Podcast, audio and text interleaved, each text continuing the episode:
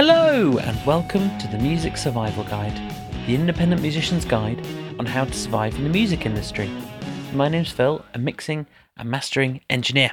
Hello to you out there. I hope you're doing marvelously well in this, uh, where are we? Summer. Yeah, definitely getting towards summer, really. Mad. Um, so you may be thinking, or you may not be thinking, where were you two weeks ago? Where was the new episode? Well, here's the thing the last episode I put out a month ago, as you four weeks ago technically, as you may know, was quite lo-fi because my computer had broken. Hooray! my computer is now repaired, hence here we are. However, just wasn't ready in time for the last episode. Basically, was quite busy, couldn't record anything in time. Life happened. There we are. But the computer's back. The motherboard is replaced because the the motherboard failed, which is catastrophic. but the motherboard is now replaced and we're good to go. So here we are. Here we are. On we go with the episode that today. I don't know why I'm being weird about it. Um, so I want to talk about YouTube. So I'm maybe going to come across hypocritical here. I don't really use YouTube as a mixing engineer much. I've been asked to.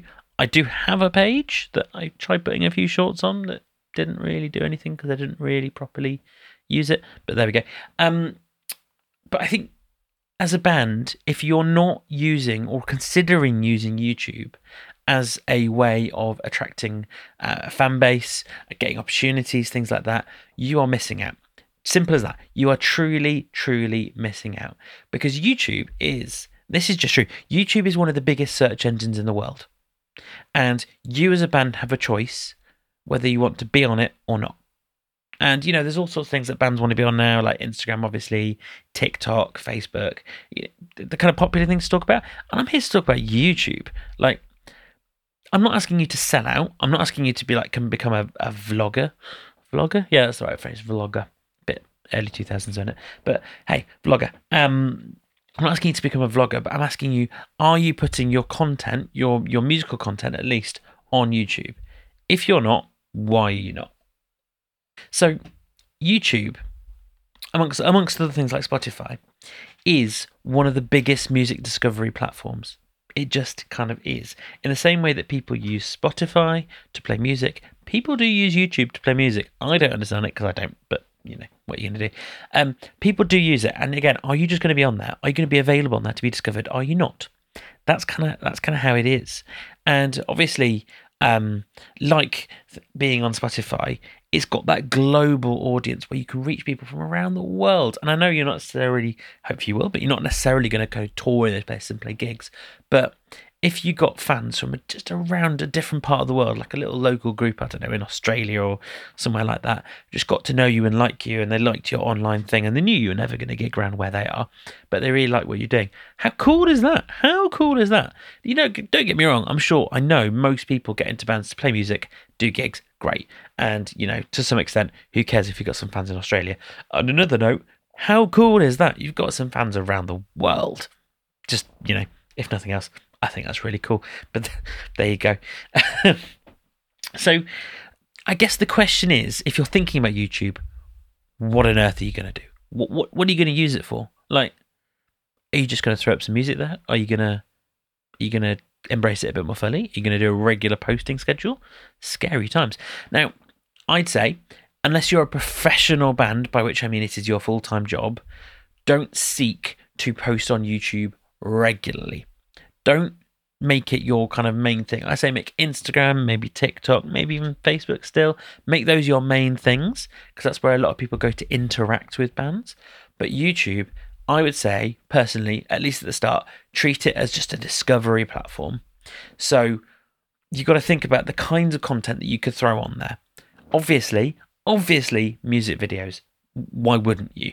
If you've got a music video, if you're thinking about making a music video, don't make a cheap music video. If you're going to spend it, just spend a little bit of money on it, please. And you don't have to spend loads to make it look good, but don't make it cheap. just my two cents. I I think what you got to think about is is aside from that, what are you going to put on there? Aside from music videos. So obviously, you could do the kind of standard upload of your music just with the kind of album artwork or the single artwork or whatever it is. And often a lot of distribution platforms will allow you to do that. There's ways and means of doing that.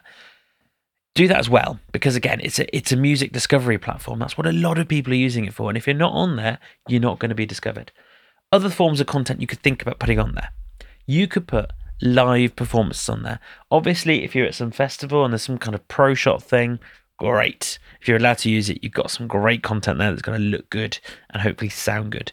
But even if it's like a really kind of lo-fi recording um, someone in the audience you give a good you, a, a half decent camera to people are going to love that because they're going to see what you're like live. And there's variations you can do on it like put a GoPro next to the drummer, put a GoPro on the drummer's head for a song. That kind of thing is really cool. I love content like that. That is a great way of showing your music, but it not just being here's our music or here's the music video. It's Slightly left of field. And because you're just wrapping that up as to being part of a gig, it's not too onerous. It's not extra time. It's not extra stuff. You just need to kind of clip off the beginning and the end. And even with like a drummer GoPro kind of camera head thing, it doesn't have to sound great. It has to just have the sound of the GoPro, um, sounding frankly half decent. It's more about the visual of it, the impact of it. And you're going to hear a little bit of the guitar and stuff, but it's mostly going to be the drums going, hopefully a bit crazy. Um, you can do other kinds of things you want if you want as well. You could do obviously vlogs if you want to vlog about that kind of thing. You could do videos on kind of the meanings behind songs, or you could do like behind the scenes type stuff. You're going to a recording studio. You could do um, some kind of video footage, or maybe even just B roll, and you could tease a release, or you could kind of openly kind of discuss the release of your latest single or album or whatever it is on YouTube. And the great thing about content like that is it's it's recyclable. So by which I mean you could make that longest form video behind the scenes, whatever it is, snip bits out of it, and then you've got content for Facebook, for TikTok, for Instagram, all sorts of stuff like that. There's creative ways that you can use the the media that you're making to snip it and use it in multiple places. Don't just think about it as a kind of one shot thing for YouTube, as it were. So the thing is, the thing is, the thing, the thing that scares a lot of people about YouTube, I'm going to put it this way, is I have my videos have to look so, so, so good to be anything worth it. Now, I think that's not necessarily too difficult to achieve. So, if you want to make music videos, you know, hopefully you're going to hire a videographer who's going to help you. That is obviously going to just look probably going to be your best quality content. Let's hope. Let's hope it is anyway. That that is just a given. But your live performance videos, I said, I don't think they have to look and sound good. They just have to be impactful. That's the important thing. And hopefully the music will speak for itself. Just a thought. Um, if you're doing vlogs and things like that, then obviously it's going to be a bit of a step up. But your camera phone nowadays, most modern camera phones, should be able to get a good quality thing. And if you're really putting that time into it, get a little ring light do you know what I mean by a ring light? It's like a circle that kind of you put around the edge of the phone. You can maybe even put it kind of next to your phone and stuff like that. Really helps naturally light a human face for video, for like straight on video. And the thing about that, of course, is you've got to be committed to what you want to do. But you know, ring lights are not expensive. But you're not necessarily regularly going to do it. Maybe don't invest in that at this stage. It's probably not worth it. The other thing to consider is that obviously YouTube is a discovery tool for potential fans but it's also a discovery tool for potential collaborations with promoters, things like that. If you're putting together your EPK, your electronic press kit, YouTube links really great, really really great because they give you a flavour of what the band's like. Obviously, if you've got music videos, great. If you've got live performance clips, almost even better because you can see people can see directly what you're like, and it can really help you to land that tour, maybe even to land that management signature, whatever you're you're looking for, whatever you're aiming for. But yeah, as I say, it's a kind of discovery tool for more than just fans. So do that as well in mind. Maybe even specifically put up videos that you want for your EPK, but you think other people might just enjoy them as well. So there you are.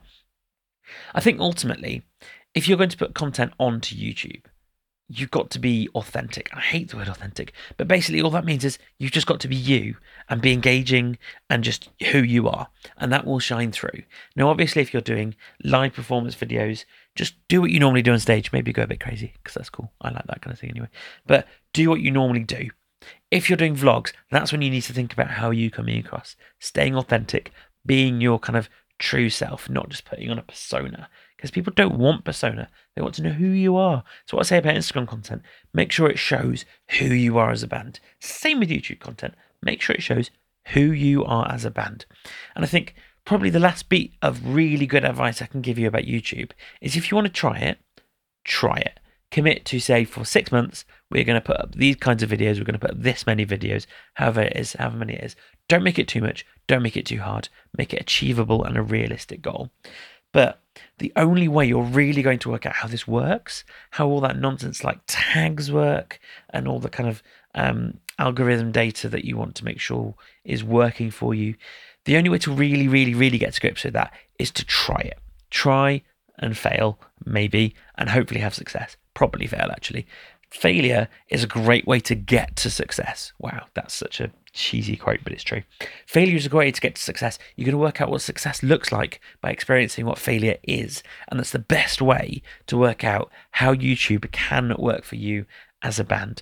That's really my main point. If you want to try it, try it. If you're going to be very half hearted about it, as in you're going to put up one video and go, yeah, don't. It's just not worth it. But it's a great discovery tool. So I don't know. It's kind of up to you. I'm just giving you a kind of laundry list of of thoughts and options, really. But there you go. YouTube is a big part of the music industry nowadays. You've got to work out whether you want that to be a big part of what you are doing as a band. Anyway, that is it for another episode of the Music Survival Guide. Please rate and review us wherever you listen. It really helps more people to find out what's going on behind the scenes here. Not behind the scenes, just helps people to work out what's going on. Please share with any friends or bandmates if you thought it was useful. Um, if you want to hit me on, hit me up on all the socials. I hate things that. I don't know why I'm saying these things. If you want to find me on social media, then um, the links are in the description of the uh, podcast. So go go down there. And anyway, I will see you next time.